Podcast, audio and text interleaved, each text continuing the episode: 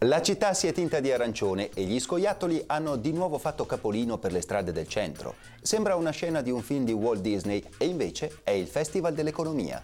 Per il sesto anno consecutivo ha invaso le vie di Trento con idee, persone e prospettive.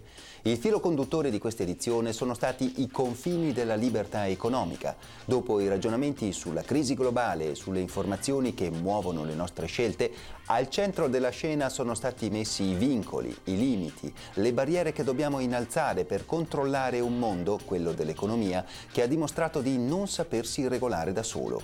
Così tra una bolla immobiliare appena scoppiata e una informatica che sembra già pronta a riesplodere, a Trento si è discusso di come imbrigliare senza tradire un concetto delicato come la libertà. Bentrovati a tutti, lascio subito la parola a Innocenzo Cipolletta. I confini della libertà economica è il tema scelto quest'anno perché è un tema che ci consente di parlare dell'economia e di tutte le discipline che sono attorno all'economia.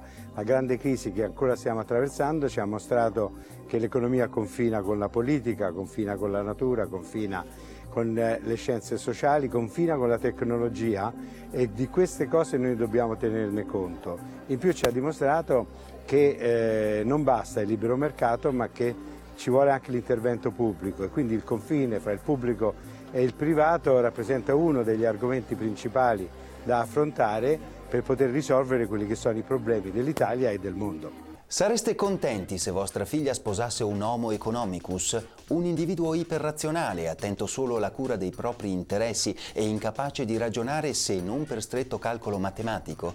Con questa provocazione era solito cominciare le sue lezioni l'economista Robert H. Frank e la risposta era sempre la stessa, probabilmente no. La vita delle persone è infatti piena di emozioni, di sentimenti che cambiano e che influenzano tutte le nostre scelte, dalle più grandi alle più piccole.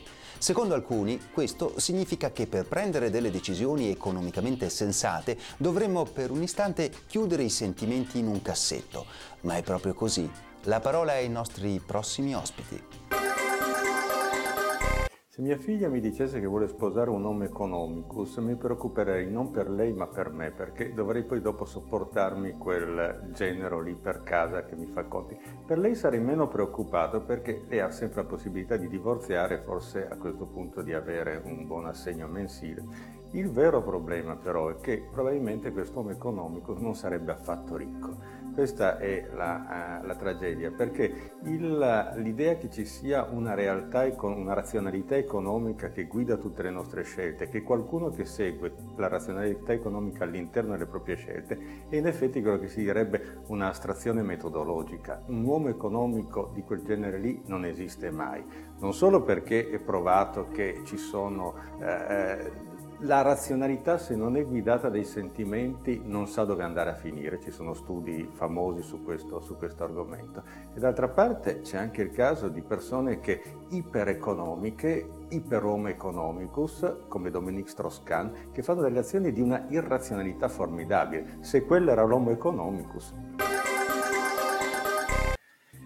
Cosa direi se... Eh mio figlio nella fattispecie, visto che è il più grande, volesse eh, sposare una donna che aderisce ai canoni dell'uomo perfettamente razionale, così come definito dagli economisti, beh, potrei raccontargli un altro aneddoto, oltre a quello di Robert Frank.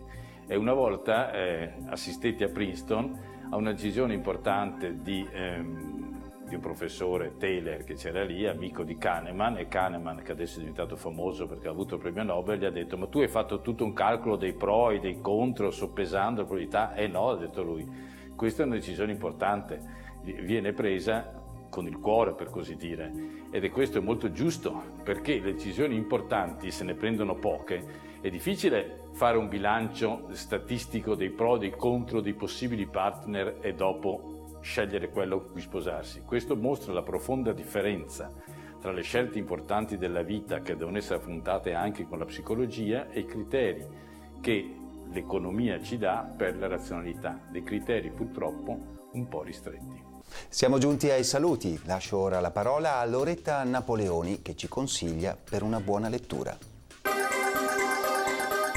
Il libro che vi voglio consigliare è scritto da Margaret Atwood, una famosissima eh, scrittrice canadese che però racconta un po' la storia del debito. In italiano si chiama Dare e avere, il lato oscuro della ricchezza. E in questo la Atwood parla della sua infanzia, um, un'infanzia non molto semplice, eh, nella quale eh, esisteva questo spettro costante del debito a causa dell'indebitamento continuo dei propri genitori. Quindi c'è questo elemento personale. Io l'ho letto um, subito dopo uh, la crisi del, del credito e devo dire che mi sono ritrovata nelle angosce del passato, eh, di quando appunto ero giovane, perché mh, sono cresciuta in una società dove il debito veniva considerato come uno stigma, come qualcosa di tremendo. Improvvisamente invece tutto questo è cambiato e negli anni 90 il debito è diventato una ricchezza. Ecco, secondo me questo è un messaggio importantissimo per poter veramente capire il significato del debito.